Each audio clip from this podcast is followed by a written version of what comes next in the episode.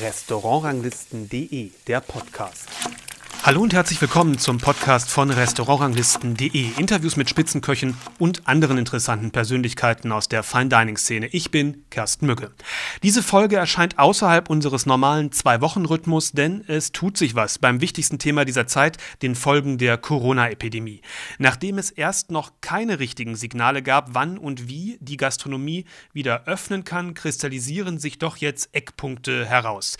Der nordrhein-westfälische Wirtschaftsminister Andreas Pinkwart Senat hat gestern erklärt, dass er zusammen mit anderen Landeswirtschaftsministerien an einem Öffnungskonzept arbeite, wie ab Mai die Gastronomie schrittweise und unter Hygieneauflagen wieder öffnen könnte. Das Konzept ist noch nicht fertig, sondern noch in Arbeit, soll aber kommende Woche zur Schaltkonferenz der Ministerpräsidentinnen und Präsidenten mit der Kanzlerin vorliegen.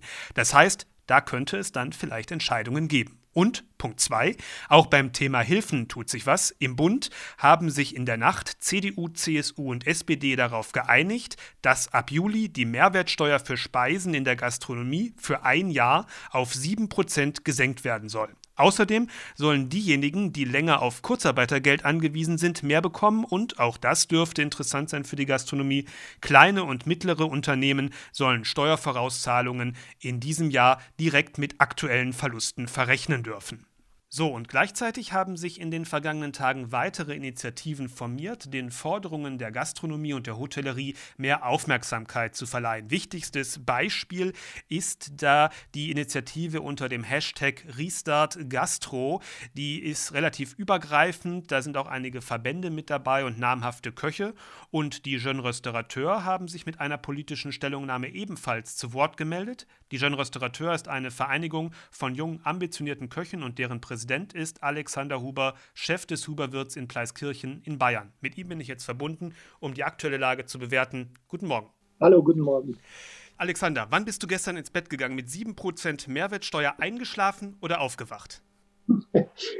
ähm, ja, ehrlich gesagt habe ich Bettgehen da jetzt nicht mehr so dran gedacht, aber äh, gestern Abend war ich schon guter Hoffnung, dass heute dann wirklich tatsächlich auch verkündet wird und heute Morgen äh, war es ja dann auch soweit. Also jetzt für ein Jahr ist natürlich auch irgendwie wieder nicht Fisch, nicht Fleisch, aber vegetarisch ist ja zuweilen auch ganz okay.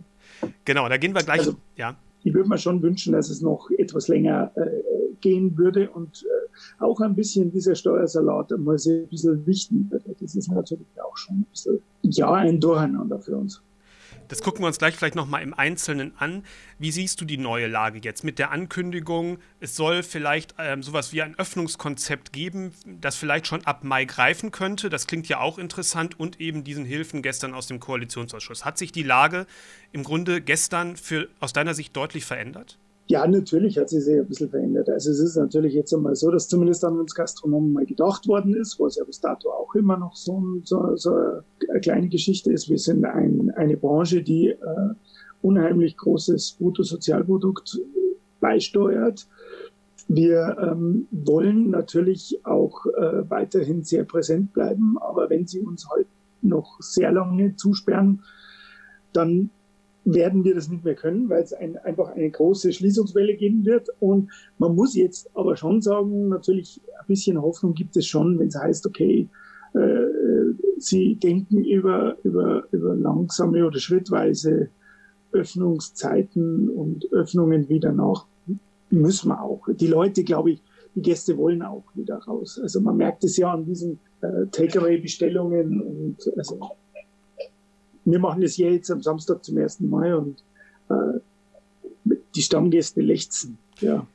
Glaubst du, glaubst du wirklich, dass die Gastronomie übersehen worden ist, wie manchmal auch jetzt zu hören und zu lesen ist? Oder ist es vielleicht, wenn man also sozusagen sich in die Sicht der Politik reinversetzt, auch klar, das ist nicht so ganz einfach, wie man äh, Abstände, Hygieneregeln in einem Restaurant, in einer Kneipe, in einer Diskothek, das ist ja alles Gastronomie, umsetzen kann, wie man da differenzieren soll und dass sie natürlich erstmal bei den Sachen angefangen haben, die leichter umzusetzen sind. Geschäfte ähm, und solche Sachen. Ja, äh, tatsächlich übersehen, weiß ich jetzt gar nicht so, aber. Das hört man und liest man in vielen Postings und so. Es wurde zumindest geschoben. Also ich, ich persönlich, ich, ich glaube schon, dass, dass sie auch an, an, an das denken, tatsächlich in Bars, Kneipen und Diskotheken. Ich habe auch Freunde, die, die welche haben. Ähm, ist es aber tatsächlich wirklich ein bisschen schwierig. Ne? Gerade wenn der Alkohol ins Spiel kommt, das hat ja Söder auch mal gesagt, dann wird es mit dem Abstand immer so eine Sache. Das ist ja schon im normalen Leben so.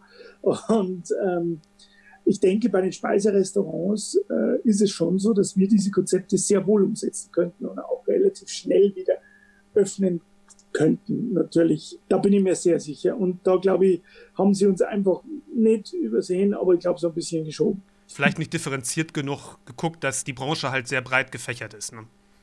Ja, absolut. Das wollen wir gleich nochmal alles ins Detail gehen. Ähm, fangen wir erstmal ein bisschen an, über dich, deinen Betrieb und über die Jeune Restaurateur zu sprechen.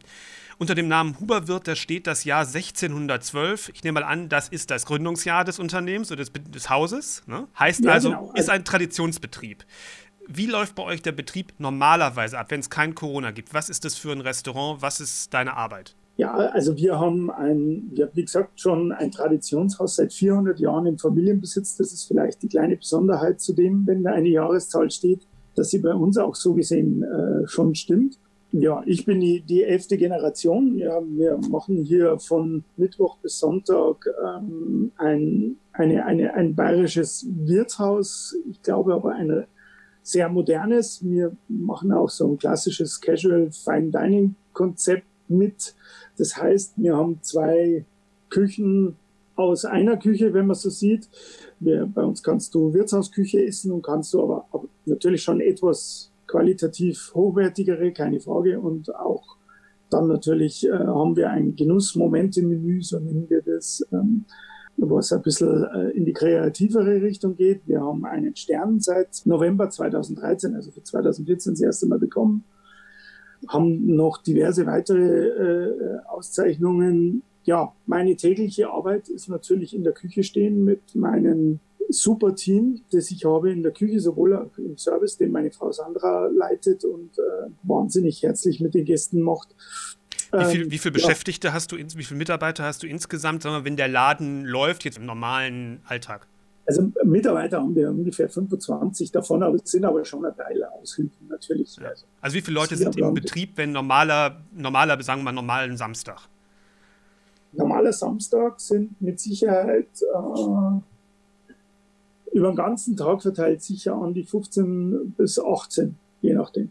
Das heißt, es ist ja schon von der Mitarbeiterzahl für jetzt ein Haus ohne Hotel dazu äh, schon relativ viele Mitarbeiter. Sind viele Mitarbeiter und ähm, die brauchen wir aber auch natürlich, da wir, wir haben eine äh, Menüquote von fast 90 Prozent. Also das heißt, es gehen an einem Abend schon mal 5 bis 550 Teller über den Pass. Ne? Also musst auch ein bisschen was äh, rausbringen und ein bisschen was anrichten. Und natürlich kochen auch. Mhm. Und was natürlich auch nicht vergessen werden darf, das ist natürlich das Ganze auch, äh, muss auch sauber gehalten werden. Ähm, natürlich auch gespült wieder. Das, das ist ein, ein, Punkt, der, der total wichtig ist und die ja in der Kette nicht und nie vergessen werden sollten. Das klingt schon nach einem relativ quirligen Betrieb auch nach Enge, ja. nach Nähe, vielleicht in der Küche, vielleicht an manchen Ecken im Backoffice, im, wo der Service seine Sachen äh, hat. Und ist das so? Oder könntest du dir vorstellen, auch im, in dem Bereich, wo der Gast jetzt nicht ist, mit entsprechenden Abständen arbeiten zu können? Ist es überhaupt möglich, dann Volllast zu fahren? Natürlich, wir, wir haben ja ähm, drei Stuben, also bei, bei, uns ist es auf jeden Fall möglich. Man muss natürlich dann schauen, ich meine, ist auch klar, wenn du nur 70 Prozent oder vielleicht nur 60 fahren darfst, haben wir natürlich auch gleich den, den, den einen oder anderen Mitarbeiter, können wir besseren Schichtdienst machen. Da muss man ein bisschen mehr verteilen. Also ich glaube jetzt nicht, dass wir, dass wir äh, Mitarbeiter verlieren müssen, deswegen ist so sicher nicht, sondern man muss halt schauen, wie man es wie man es ein bisschen einteilen kann, wie man sie ein bisschen zurückholen kann, was man vielleicht auch, äh, wo man sie auch äh, einsetzen kann, dass es verteilter ist. Also von daher ist es auf jeden Fall okay. Ich hatte auch so ein bisschen das Glück, dass ich ein, einen kleinen Aderlass hatte, also ein paar Kündigungen vor der Geschichte schon, die ich noch nicht besetzen konnte. Insofern ähm, ist unser Team jetzt so ein bisschen gesund geschrumpft durch die, durch die Geschichte. Nichtsdestotrotz ist natürlich kein Spaß. Brauchen wir nicht erwähnen. Du hast jetzt gerade schon gesagt, du fängst jetzt erst mit Takeaway an. Andere Kollegen, auch aus den Reihen der Jeune Restaurateur, sind schon seit ja. im Grunde der, dem ersten Tag der Schließung äh, damit am Start. Warum hast du mhm. so lange gewartet? Tatsächlich sehe ich äh, im, im, im, Takeaway bis heute nicht das große, äh, das große Heil, eine Krise zu bewältigen, sondern ich sehe es sehr stark als Kundenbindung. Ich glaube, dass, dass, dass das tatsächlich eigentlich das Glück ist, dass die, dass die Gäste, wenn du sie jetzt ein bisschen bei Laune hältst ähm, und äh, ihnen zeigst, dass du da bist und dass du was machst und dass du nicht glaube ich persönlich, dass sie dann auch sehr stark kommen werden und reservieren werden. Ich muss ehrlich sagen, die ersten zwei Wochen war ich ein bisschen in Stock, äh, Schockstarre. Dann war die Frage, machen wir Ostern was oder nicht. Wir haben uns dann dazu entschieden, da ich ein, ein glaube ich, schon ein guter Familienmensch bin, habe ich mich dazu entschieden, naja, ich habe eine Tochter mit sechs Jahren. Da habe ich gedacht, naja, das wird jetzt die nächsten 15 Ostern sicher nicht mehr so sein, dass ich Zeit habe, das mit ihr zu feiern, wahrscheinlich die nächsten 20 nicht. Und dann dachte ich mir, naja, wenn die Gelegenheit ist, dann machen wir es heuer mal und, und setzen das heuer mal aus und haben uns dann schon beschlossen, schon vor Ostern und angefangen, ähm, ein Konzept zu machen für jetzt dieses Takeaway, das jetzt ja übermorgen startet. Und wir machen es auch nur einmal in der Woche. Da kann man ein Menü abholen und ein bisschen was ähnlich wie, wie bei Kollegen von mir äh, für einen Vorrat holen, das ein bisschen Feinkost, so dass man heute in Ruhe auch nicht vergisst. Ich glaube persönlich, ähm, dass es wirklich zur Kundenbindung dient. Klar. Wobei ich jetzt auch sagen muss, da ich ja mit vielen Journals in Kontakt bin, ist, ich würde mal sagen, roundabout 40 bis 50 Prozent tatsächlich echt richtig extrem machen. Habe ich mir auch so ein bisschen anstecken lassen jetzt. Das muss ich jetzt schon auch sagen. Deswegen, und jetzt freue ich mich auch, dass ich wieder ein bisschen kochen kann und wieder ein bisschen was tun kann. Man geht mit großen, äh, wie, sagt man, mit großer Freude, Enthusiasmus geht man ran und ähm, wir hoffen, ja, also das erste, die erste Woche läuft bis jetzt sehr gut. Wir haben weit über 70 Bestellungen, was ich nicht erwartet hätte. Und jetzt ähm, schauen wir, wie es nächste Woche weitergeht. Und, und, dann kann man ja auch eventuell über, über mehr nachdenken oder auch nicht. Das muss man halt auch ein bisschen sehen. Aber ich finde es völlig sind. Ja, ist klar, wenn man es natürlich nur einmal die Woche macht, dann kann es ja auch gar nicht so viel einbringen, dass man da von einem ernsthaften, äh, ich sag mal, Verlustdeckungsbeitrag in der jetzigen Situation sprechen kann. Das ist natürlich was anderes von den Betrieben, die das jetzt jeden Tag machen. Aber man muss es schon differenziert sehen. Ähm, da ist der Standort eine ganz entscheidende Klar. Nummer. Wenn du in einem Ort bist, der mal weit über 10.000 äh, äh, Leute hat, dann, dann glaube ich schon, dass es auch funktionieren kann, dass du jeden Tag zumindest einmal an die 40 bis 60 machst. Ja, und das ist einmal was, was du auf jeden Fall kostendeckend mal sicher brauchst. Aber wir sind jetzt hier in Pleiskirchen, das ist ein kleiner Ort. Äh, wenn ich jetzt hier anbieten würde, ja, kannst du ein Schnitzel holen oder sonst was, dann muss ja jeder schon mal 10 bis 15 Kilometer herfahren, was in der normalen Zeit überhaupt kein Stress ist, weil da legen wir, da legen wir eigentlich ganz gut. Aber für Takeaway glaube ich jetzt tatsächlich, dass das hier voll auf dem Land nicht der Heilsbringer sein wird. Ja, das ist klar. Auch, aber wenn ich natürlich in einem Ballungszentrum bin, mitten in, in Nordrhein-Westfalen, da ähm, wir, wir, ein guter Freund von mir, der Sascha Stemberg, ähm, der hat natürlich glaube ich, auch da dazu auch dann den, den Ruf in dieser, in dieser Gegend, dass er, dass er tatsächlich da so umschlagen kann. Ja, der, war ja, der war ja vor, ganz zu Anfang der Schließung hatten wir ein Interview mit ihm in dem Podcast auch gemacht. Insgesamt mal gefragt, wenn du sagst, du hast auch ein bisschen Zeit genommen für die Familie und wahrscheinlich auch ein bisschen Zeit für die, für die Arbeit äh, der Jeune Restaurateur als Präsident natürlich, die geht natürlich irgendwo doch nicht aus, wobei man muss natürlich schon sagen, die Krise fordert auch hier seine, seine Zeit. Es ist natürlich äh, leider so, dass wir bei Jean Restaurateur auch mit Entscheidungen immer wieder ringen mussten. Wir, ja, wir sind ja doch auch sehr aktiv, ja, hätten Patisserie gehabt, der wird nun voraussichtlich heuer nicht stattfinden können. Dann wissen wir noch nicht, ob wir auf die Chefsache können. Da sind wir ja auch immer sehr präsent. Das, da gibt es noch keine gültige Entscheidung, aber wird vielleicht auch schwierig werden. Dann haben wir natürlich auch unsere Schulklasse, wo wir leider keine Prüfungen durchziehen können, wie wir es wollten. Es geht dann nur schriftlich. Und also es ist schon alles ein bisschen, ein bisschen schwierig und, und das muss man schon, muss man schon sagen. Also es sind auch viele Entscheidungen gefallen, die uns sehr, sehr wehgetan haben und auch schweren Herzens waren. das muss man wirklich sagen. Aber jetzt im Großen und Ganzen äh, geht die Arbeit natürlich nicht aus. Wir haben uns als Verband, glaube ich, schon äh, gut zu Wort gemeldet, wollen wir auch weiterhin tun. Auch die Chefsinitiative soll ja wieder äh, ein bisschen aufleben.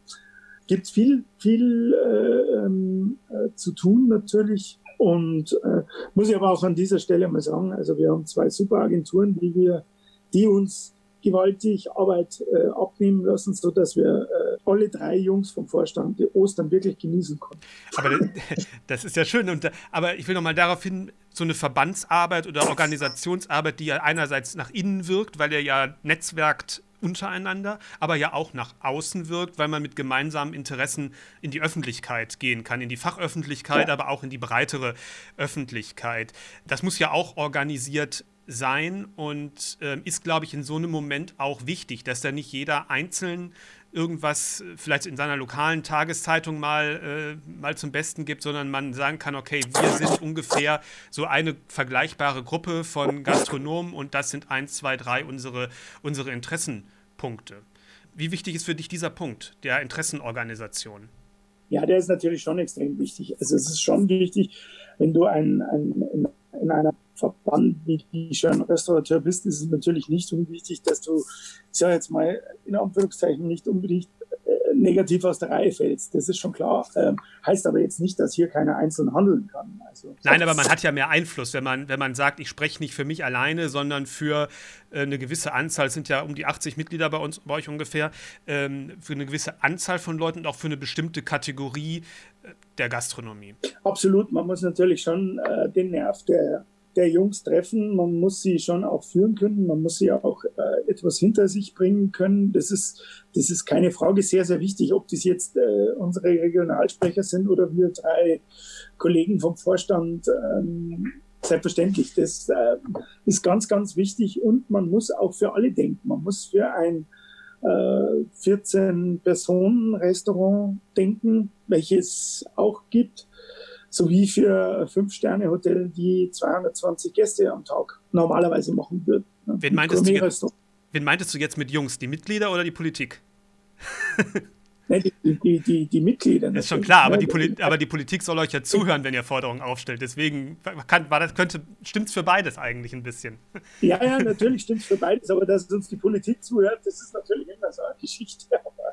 Aber, ähm, da dazu sind wir natürlich auch ein kleiner Verband. Nichtsdestotrotz haben wir auch unsere Kanäle, äh, sei es jetzt über die Geschäftsstelle, sei es auch über Private teilweise, wo wir schon unsere Forderungen loswerden und auch äh, rüberschicken wie ist denn die Stimmung unter den natürlich Mitgliedern? Versuchen, ja. Die Stimmung unter den Mitgliedern ist natürlich sehr niedergeschlagen bis äh, ähm, ja, die volle Bandbreite. Also grundsätzlich sind wir mal alle sehr niedergeschlagen, weil wir nicht öffnen dürfen und weil wir natürlich alle Existenzängste haben.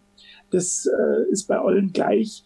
Äh, es gibt welche, die gehen ein bisschen optimistischer damit um und äh, kämpfen am Takeaway und quatschen eine eine Videobotschaft nach der anderen äh, auf die sozialen Medien und gibt natürlich welche, die äh, hoffen, dass schnell vorübergeht und äh, hocken zu Hause auf dem Kanapee und haben wahrscheinlich keine Fingernägel mehr. Also da ist äh, die volle Bandbreite da im Moment. Also pessimistisch wie optimistisch, wie schwarzmalerisch, also alles irgendwie. Es ist, es ist total krass. Wir haben zwei äh, Plattformen, wo wir uns gut austauschen können. Also eine, wo wir alle, alle Verordnungen drin haben und so weiter und so fort. Und natürlich dann eine, eine riesige WhatsApp-Gruppe, wo wir uns natürlich austauschen, wo halt immer äh, dann versuchen, uns gegenseitig auch so ein bisschen Trost zu spenden. Aber es ist, es ist wirklich extrem schwierig für alle im Moment, diese Krise zu bewältigen. Aber Jetzt hoffen wir mal, dass wir den Berg schon, also zumindest der Schließung geschafft haben. Den Berg der Corona-Krise werden wir, werden wir noch nicht gepackt haben. Das glaube ich nicht. Vielleicht kommt man langsam in sichereres Gelände, möchte man mal so sagen, dass man ungefähr weiß, ja. was man zu tun hat. Ne? Das ist ja eigentlich auch eine Sache, die persönlich jetzt, als vor zwei Wochen geheißen hat, äh, die Gastronomie kann bis auf weiteres nicht öffnen. Da war ich echt mal einen Abend richtig stinksauer. Da habe ich gedacht, wisst ihr was, wenigstens mal was in Aussicht steht. Also, was drauf hat der Söder dann gesagt, in Bayern wird es wohl bis Pfingsten dauern. Das ist eine Aussage, die mir nicht gefällt, aber mit der kann ich was anfangen. Hm. Weil jeden braucht man ein Ziel.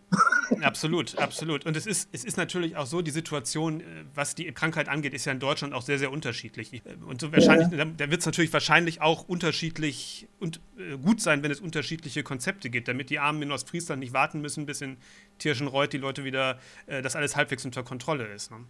Das macht es politisch so auch nicht einfach. Ja. Nein, es macht es sicher nicht einfach. Es macht es natürlich auch nicht einfacher, dass wir 16 Bundesländer sind, wo auch jeder äh, einen eigenen Kopf vorne dran hat. Und äh, ich sage jetzt mal, dass sie die auch natürlich dann auch noch zanken. Das ist. Äh das kann ja ein Vorteil und ein Nachteil sein, weil wenn einer sagt, kann aufmachen, dann ist es ein, und es passiert nichts Schlimmes, dann ist es ein positives Beispiel, wo dann andere vielleicht auch schnell nachziehen. Also kann so und so laufen. Absolut. Ja. Ähm, du, du, bist ja, seitdem du Präsident bei den Jeune Restaurateur bist, äh, das ein oder andere Mal auch mit politischen Statements aufgetreten zu allen möglichen ähm, Themen rund um die Gastronomie und um das Thema Ernährung.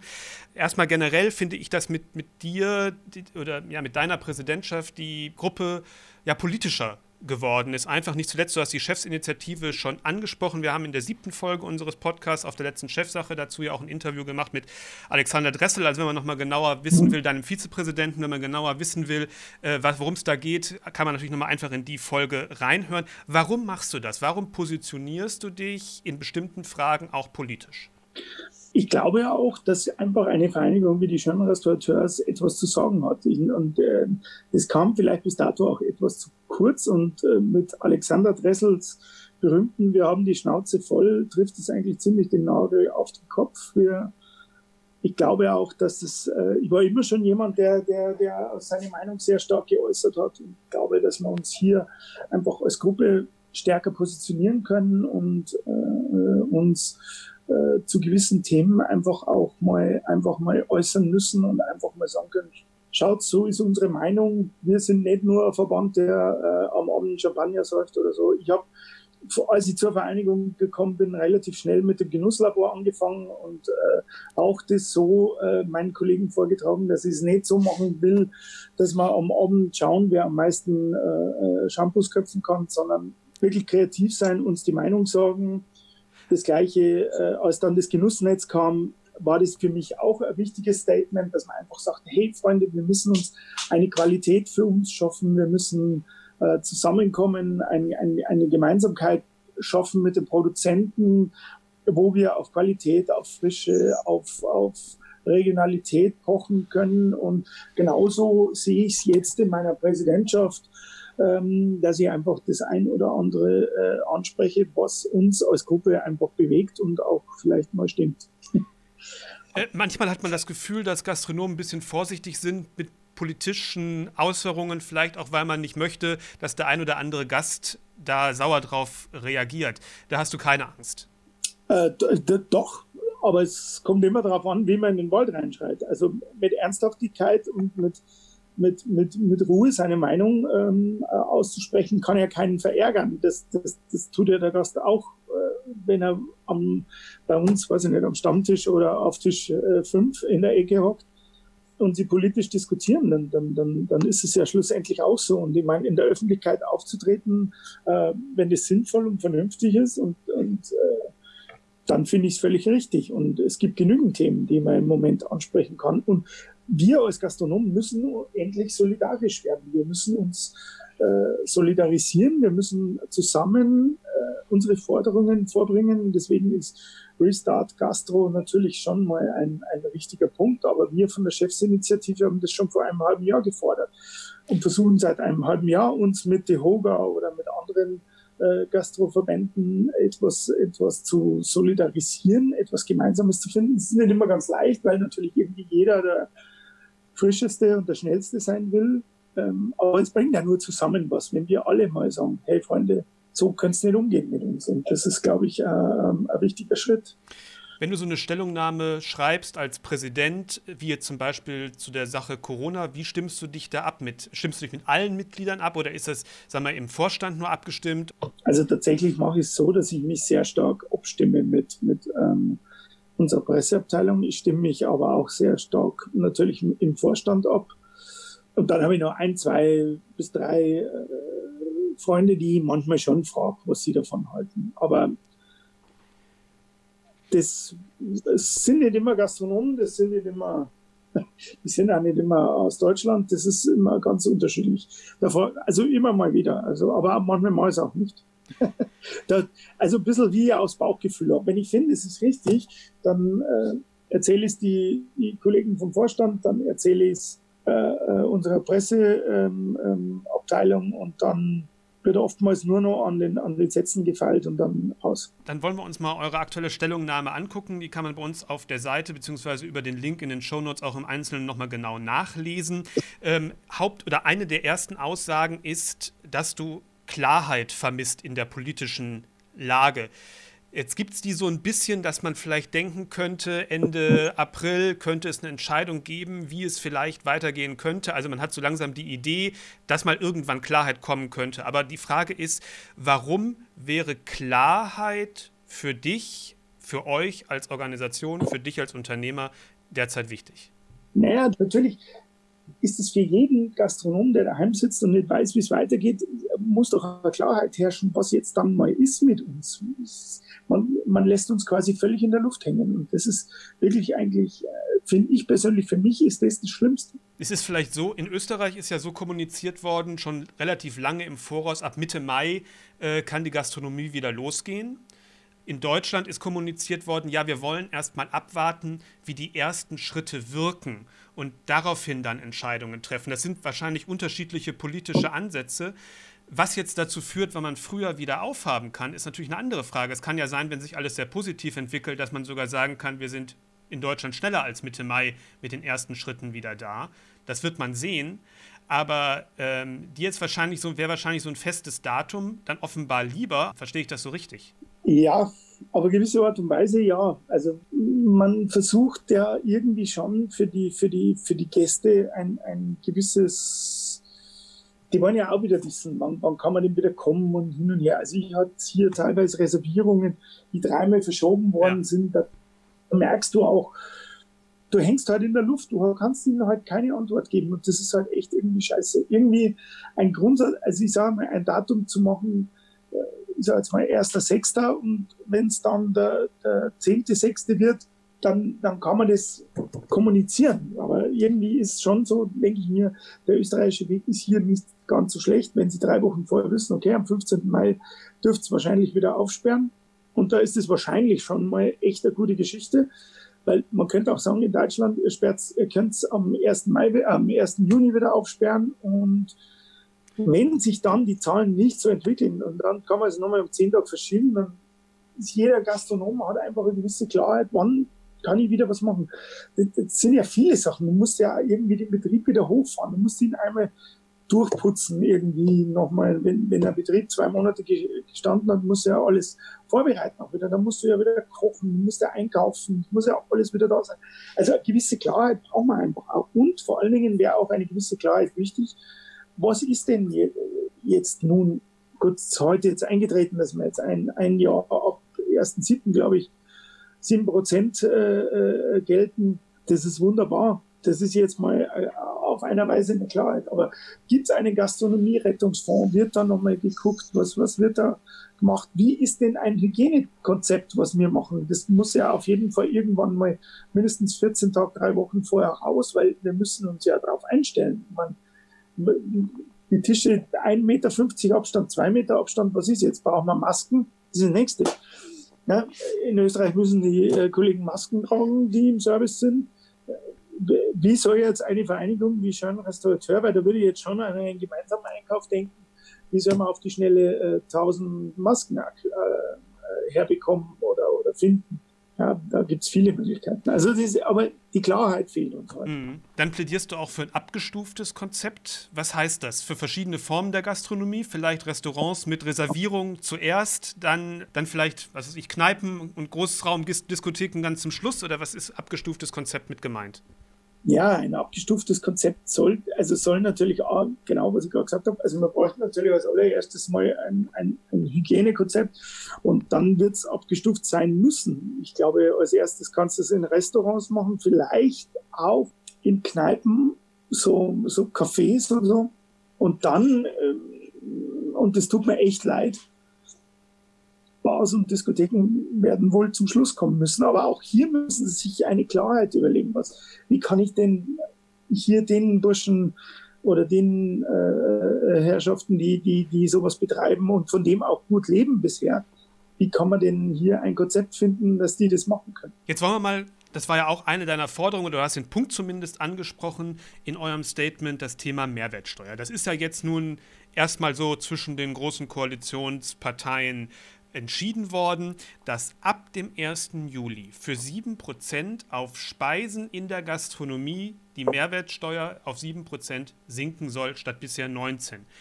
Einmal für mich als Gast, wenn jetzt sagen wir mal ein, eine Rechnung, ein Menü 100 Euro kostet, äh 119 Euro kostet, dann sind 100 Euro die Basiskosten sozusagen. 19 Euro davon gehen an den Staat.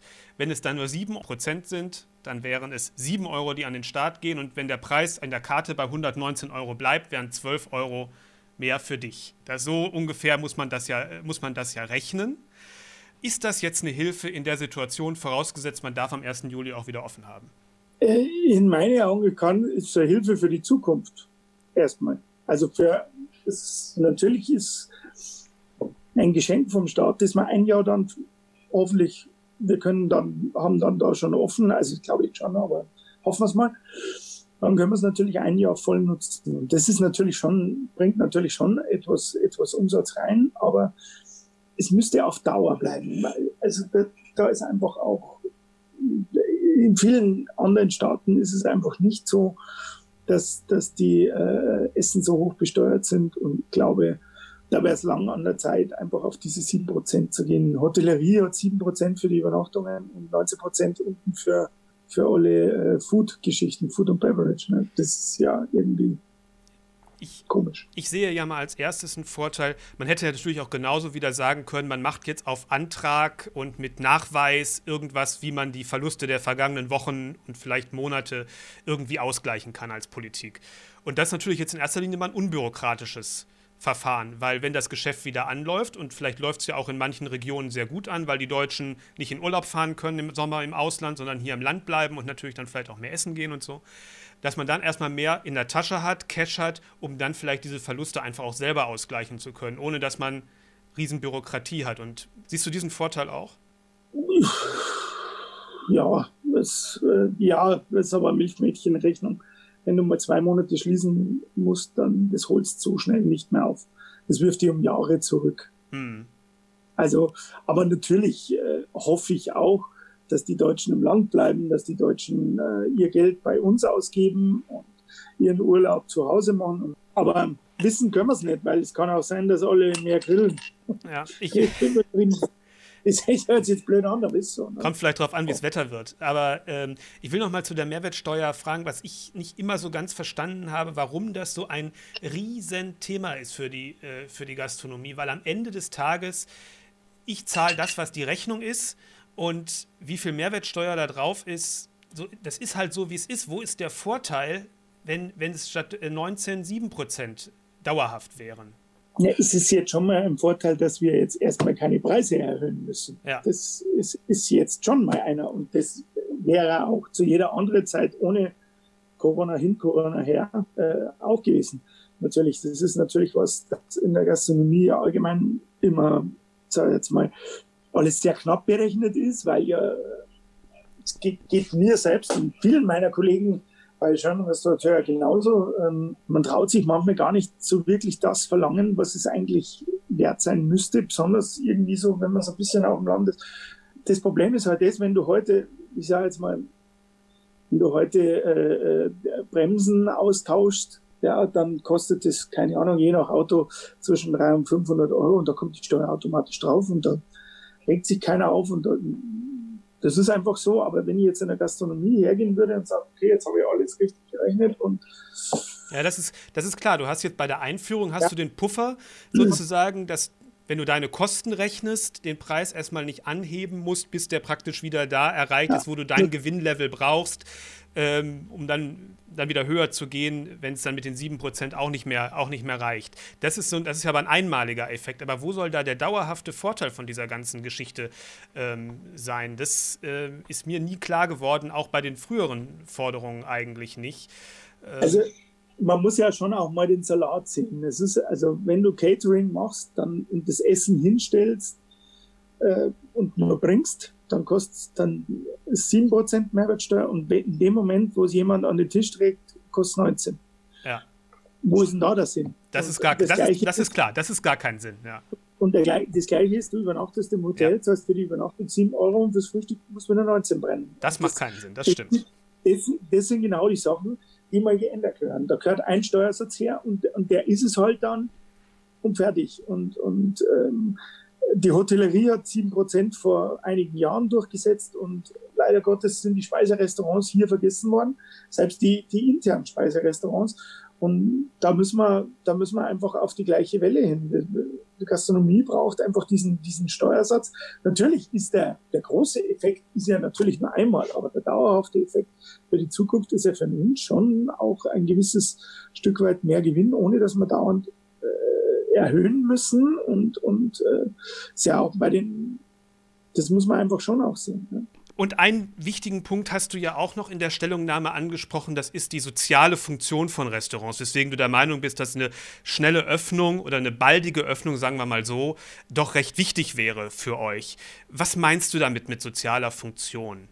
Ja, es ist natürlich auch ein Treffpunkt. Das ist, ja, klar, ist ja klar, ob das jetzt äh, sich Stammgäste treffen und sich unterhalten, das, das ist einfach eine soziale, soziale Funktion. Wir Restaurants sind natürlich da, um miteinander zu kommunizieren und Spaß zu machen und natürlich auch zu genießen und, und was zu trinken. Und Bars und Kneipen, Diskotheken für jüngere Menschen in Anführungszeichen sowieso. Aber die Ambivalenz dieser Sache ist schon klar im Moment, ne, wo ja eigentlich diese soziale Distanzierung angesagt ist. Natürlich, aber trotzdem über zwei Meter kann man sich auch unterhalten und mal fragen, wie geht's dir oder sonst was.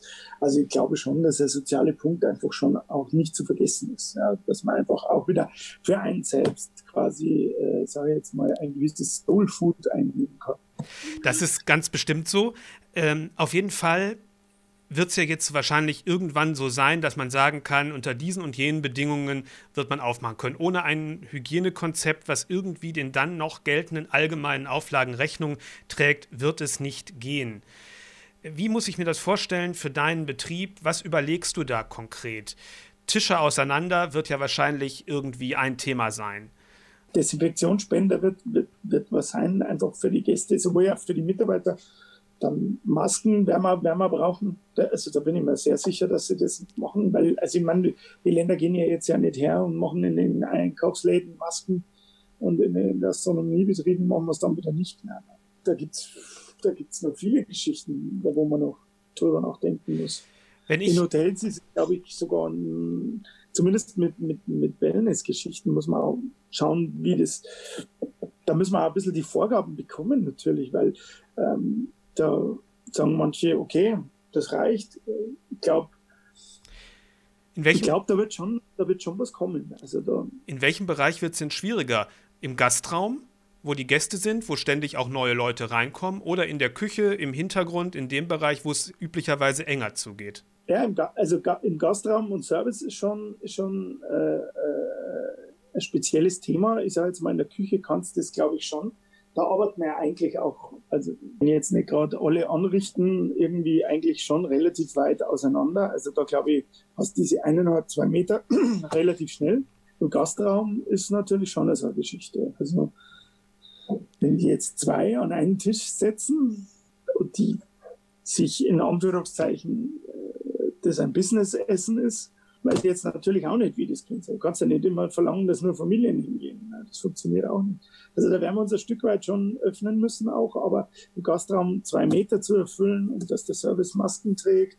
Bei den Gästen ist es ja auch so, eine Sache, weil sie müssen sie ja irgendwann sowieso mal abnehmen. Dann ist ja auch das nächste Handschuhe wird ein Thema sein, weil äh, man muss ja im Service auch dann, die müssen ja die Teller auch wieder nehmen, wo ja einer, der es ohne weiteres haben könnte, von gegessen hat. Ne? Mhm. In der Spülküche wird es noch so sein, dass man sich da irgendwie ein bisschen was anziehen muss, dass das dass halt da auf keinen Fall irgendein, irgendein Stress ist. Und dann, ja, wo ich auf jeden Fall aber ähm, äh, keinen Handlungsbedarf sehe, ist Eröffnungszeit, weil am Anfang der Pandemie war ja mal nur Mittag ein paar Tage offen. Äh, da sehe ich keinen Sinn drin. Also, weil ob die jetzt um 19 Uhr bei uns sitzen oder um 11.30 Uhr, ist, glaube ich, völlig wurscht. Ja, ich glaube, da war der Gedanke, dass man sagt, ja, mittags, da gehen die Leute schnell wieder raus in der Mittagspause. Ne? Das war so wahrscheinlich mal die Idee, aber es hat sich ja auch nicht gehalten. Gut, ähm, wie ausformuliert, frage ich mal so, liegen denn so Konzepte bei dir schon oder bei euch generell in den Schubladen? Denn ich, mein Eindruck ist ein bisschen so, dass man, dass man da vielleicht der Politik auch ich sag mal, ein paar Beispiele liefern muss, damit die eine Vorstellung davon haben könnte, wie es gehen könnte. Ja? Dann hat man ja vielleicht bessere Karten, als wenn man dann erstmal wartet und sagt, äh, jetzt müssen wir uns ja was überlegen. Ja, aber dazu müsste man halt aber auch wissen, ähm, wo denn der Ansatz ist. Und den haben wir ja wieder nicht, weil jetzt, zuerst hieß es, Masken bringen nichts, jetzt heißt es doch alle Masken, weil es besser als nichts. Das ist einmal das Erste. Dann desinfizieren und Hände waschen, das ist ja was, was wir sowieso andauernd machen. Das ist ja eh schon mal klar. Da ist ja dann eigentlich eh, viel eher die Gefahr, dass der Gast sich vorher desinfizieren muss. Und das kann man natürlich machen. Das ist kein Problem. Abstand halten ist ja auch kein Stress. So, aber jetzt kommen wir dahin, wo es weh tut. Was ist denn mit Speiseresten? Was ist denn mit angetrunkenen Gläsern? Klar, gespült und heiß, äh, kein Problem mehr. Das ist mir logisch, weil das wird heiß genug gespült. Aber es müssen ja auch, meine Leute müssen ja auch das wieder, wieder, wieder wegtragen, wieder, wieder. Und der Gast muss sich ja natürlich auch sicher fühlen, dass von meinen Jungs in der Küche, beziehungsweise allen voran ich selbst nichts habe, weil äh, äh dies, auch das wird, wird ein Thema sein, da muss man auch ein bisschen finden, was, was passiert da, was wird da sein. Glaubt man, dass, dass es keinerlei äh, Rückstände lassen, wenn man, wenn man Messer und Gabel gehabt hat? Ja, ich, und, und, was ist da? Ich glaube, wenn du mich fragst, das ist ein ganz wichtiger Punkt. Ähm, einerseits, einerseits für die also generell für die politische Debatte jetzt auch, dass man da präpariert ist und sagen kann, unter den und den und den Vorstellungen und mit den und den Punkten können wir einen adäquaten Betrieb äh, gewährleisten. Einerseits, damit die Politik die Sicherheit hat, das ist das ist safe, wenn wir jetzt sagen, Speisegastronomie darf wieder aufmachen, aber ja auch dem Gast gegenüber, weil der möchte sich ja auch sicher sein, der möchte sich ja sicher fühlen im, im Restaurant. Und, Ganz äh, wichtig, ne? das kommt da nicht. Ganz ja, genau. Ganz das, das, ist nämlich die, das ist nämlich die Frage, die ich mir auch gestellt habe. Wenn man, ich kann mir das alles vorstellen, so wäre ein Betrieb möglich, wie du es gerade auch geschildert hast, dass mir nichts passiert. Aber habe ich Lust, unter diesen Bedingungen im Restaurant zu sitzen? Das ist natürlich die Frage. Das ist das, ist das Nächste. Ne? Ja, aber, aber äh, das, äh, ja, da wird es da wird's Leid geben. Das, ist halt jetzt mal so und ich hoffe, dass der Spuk auch spätestens sechs bis zwölf Monaten wieder vorbei ist. Dann, dann kann es wieder normal äh, laufen. Das, da, durch diese Zeit müssen wir jetzt, es müssen alle durch. Deswegen ähm, wird es kein Restaurant geben, die das nicht machen und auch keine Gäste, die es nicht mitmachen. Aber es ist schon so, dass ich mir auch schon gedacht habe, naja, wenn mir jetzt da einer gekellnert mit Gummihandschuhe und mit Maske und stellt mir einen Wein hin, das, sind, das ist zum Beispiel was, wo ich glaube, das könnte man sich sparen, dass man sagt, okay, Wein und Mineralwasser schenkt euch selbst ein. Äh, vielleicht ist auch ein Modell, das meine ich ehrlich, äh, vielleicht mal, dass, dass man sich das Besteck selbst mitbringen muss oder so.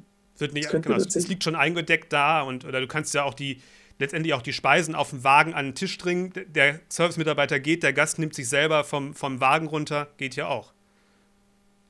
Würde ja auch gehen, würde aber natürlich unser Handwerk in den, vor allen Dingen in den Fine Dining Restaurants schon gewaltig einschränken. Natürlich. Aber ich glaube, damit müssen wir alle wahrscheinlich noch eine gewisse Zeit, äh, eine gewisse Zeit leben. Ein wichtiger Punkt sind wahrscheinlich auch noch die Reisebeschränkungen, die es ja auch gibt. Ich grade, glaube, gerade für den Fine Dining Bereich, wo du ja nicht an jedem Standort alleine von den Locals leben kannst. Na, na, natürlich nicht. Also Restaurants wie wir, wir haben jetzt schon eine gewisse Nähe zu Salzburg. Da hören wir auch Salzburger Gäste, also oder auch aus Braunau. Das wäre schon wichtig, dass wir auch die irgendwann wieder behalten dürfen. Und so geht es wahrscheinlich vielen, die äh, Nähe der Grenze sind. Ähm, ja, auch ich habe viele österreichische Freunde. Wir sprechen schon davon, ob wir uns heuer noch mal sehen dürfen oder nicht. Tatsächlich ist, ähm, glaube ich, muss man ein bisschen sehen, auch wie die, die, einzelnen, die einzelnen Länder auch ähm, gefährdet sind. Ja. Also ein Italienurlaub, glaube ich jetzt persönlich, dass aus Deutschland heuer nicht viel machen. Wie ist denn da? Nicht die Jeunes Restaurateurs sind ja auch eine internationale Organisation. Wie ist denn da der Austausch mit deinen Kollegen, Freunden in ganz Europa letztendlich. Es gibt ja einige Länder, die sind also ja noch bedeutend schlimmer dran als wir. Ja, ich habe ja, also habe ja gerade schon erwähnt, ich habe speziell viele österreichische Freunde, auch von den German Restaurateurs. Die äh, waren natürlich immer so ein bisschen früher dran und eigentlich auch immer so ein bisschen schneller und äh, die gehen mittlerweile schon, natürlich, die wollen auch öffnen und wollen auch fertig sein und da ist der Austausch sehr gut. Jetzt speziell bei mir, bei Alexander, der hat, glaube ich, ein bisschen mehr mit Italienern und Holländern, also bei Alexander Dressel, der, der Austausch ist natürlich auch, es gibt auch diverse WhatsApp-Gruppen über europäischen Vorstand oder auch seine Chefs in, in, in, in, im Schneegruppe, wo ja immer unser, unser Skifahren am, am Jahresende ist. Äh, da wird er auch gut ausgetauscht, aber da ist die Stimmung natürlich ganz ähnlich wie bei uns. Ja. Gibt es für dich irgendwelche, ich sag mal, Learnings aus dieser ganzen Geschichte bislang, wo man auch vielleicht für die Zukunft was rausziehen kann? Ich meine jetzt gar nicht politisch und hygienisch und sowas, sondern in diesem ganzen Bereich alternative Angebote, wie man sich auch breiter aufstellen kann oder im Bereich Social Media, ähm, wo man ja auch merkt, dass da viele auf einmal auch sehr viel Austausch ähm, haben mit Gästen, mit Leuten, dass da einfach viel los ist, äh, weil man jetzt natürlich auch die Zeit dazu hat. Aber ähm, ja, gibt es da für dich irgendwas, wo du sagst, das ist, war für mich eine interessante Erfahrung, das kann ich vielleicht auch nochmal im Weiteren äh, nutzen? Also es ist definitiv so, dass ich äh, glaube, dass äh, mal diese ganze äh, Videokonferenzengeschichte äh, sehr stark bleiben wird. Ich glaube, ein bisschen geht dieses Reisen zurück, mal schnell für zwei Stunden nach Hamburg oder nach Berlin, nach Frankfurt oder auch nach München für einen Termin. Das wird sie etwas wegrationalisieren. Das wird, äh, da wird, da werden äh, diverse Medien bleiben, die es jetzt einfach gibt, mit so Videokonferenzen und, und so. Das finde ich, finde ich sehr gut. Dann glaube ich auch, dass so Geschichten bleiben wie, ähm, ja, also so Videotelefonien, von zwei, drei Familien, die weiter auseinander sind. Also das, glaube ich, wird schon ein bisschen bleiben. Dann glaube ich auch, dass E-Learning für die Schüler eine große Rolle spielen kann in Zukunft. Ähm, wir von Jean Restaurateur überlegen hier auch ein bisschen was in der Ausbildung zu machen. Da gibt es viele, viele Sachen, glaube ich, die, die schon bleiben können. Und was ich auch glaube, was uns noch mindestens ein Jahr beschäftigen wird in den Restaurants, ist die Takeaway-Nummer. Auch wenn ich jetzt sehr spät angefangen habe, aber das glaube ich schon, dass sich nach wie vor noch ältere Menschen, auch für jüngere Menschen, um zu Hause im Garten ein bisschen äh, irgendwie eine Party zu machen, glaube ich schon, dass die Takeaway noch sehr stark bleiben. Ja, gerade auch für die, sagen wir mal, qualitativ höherwertige Gastronomie, wo das ja bisher eigentlich ein Segment war, was überhaupt nicht bespielt worden ist. Und man merkt dann doch auch schon, ähm, dass es vielleicht auch Leute gibt, die sagen, das ist zwar ein einfaches Gericht, sagen wir mal, aber so hochwertig gekocht, das könnte ich natürlich alleine zu Hause gar nicht. Und eine schöne ja, Soße, äh, sowas in der Richtung, ist natürlich eine tolle Sache, wenn man die dann auch für einen guten Preis, sagen wir mal, der nicht zu hoch ist, aber fair ist, ähm, auch kaufen kann. Natürlich wird es auch so sein, dass man sich einfach äh, denkt, okay, habe jetzt keinen Bock mehr zu kochen. Jetzt habe ich eh schon mal in der Pandemiezeit zwei Monate durchgekocht. das genau. wenig gewohnt. Und ähm, das glaube ich schon, dass das auch so ein, so, ein Thema sein wird. Auch, ich glaube auch die Solidarität und auch der regionale Gedanke wird etwas bleiben und sich nochmal etwas verfestigen. Ähm, dass äh, nicht immer die, die Bomben holländischen Tomaten, äh, die wunderschön aussehen, vielleicht die gar nicht so einen guten Geschmack haben, dass man die kauft, weil sie die vielleicht drei Tage länger halten, sondern dass man vielleicht eher schon das nimmt, wo man sagt, okay, hey, das ist ja nur 20 Kilometer weg, das finde ich besser. Es wird sicher bleiben, bin ich immer völlig überzeugt. Das Kaufverhalten geht ja auch klar dahin. Und und das zeigt ja, dass ihr mit eurer Chefsinitiative da auch auf einem guten Ansatz unterwegs seid, der, der den im Grunde schon gut bespielt. Ich würde mich freuen, wenn wir darüber mal vielleicht ein andermal uns nochmal austauschen könnten, Gerne. wenn das, ähm, sagen wir mal, wieder weitere Fahrt aufgenommen hat. Wir haben das ja in der Folge 7, wie ich schon sagte, überhaupt erstmal vorgestellt. Das war ja der erste Aufschlag, aber das wird ja mit Sicherheit irgendwie nochmal demnächst ähm, weitergehen, wo man vielleicht sagen kann, das sind Schritt zwei und Schritt drei und dann ist es ja vielleicht auch für unsere Community interessant zu sehen, was da, was da passiert. Sicher, wir sind momentan sehr stark dran. Super, dann bedanke ich mich ganz herzlich an dieser Stelle und ich hoffe, dass es bald ähm, auch möglich ist, natürlich weiterhin über diesen Weg miteinander zu sprechen, aber persönlich wäre es natürlich noch viel, viel schöner. Sehr gerne. Das war diese Sonderfolge des Podcasts von Restaurantranglisten.de. Vielen Dank an Alexander Huber und danke euch fürs Zuhören. Ob die nächste Folge in zwei Wochen kommt oder schon vorher noch eine Extraausgabe dazu kommt, das kann ich jetzt noch nicht sagen, aber ich schlage vor, wartet es einfach ab und am besten abonniert ihr unseren Podcast, denn dann verpasst ihr hier nichts. Bis dahin, tschüss und bleibt gesund.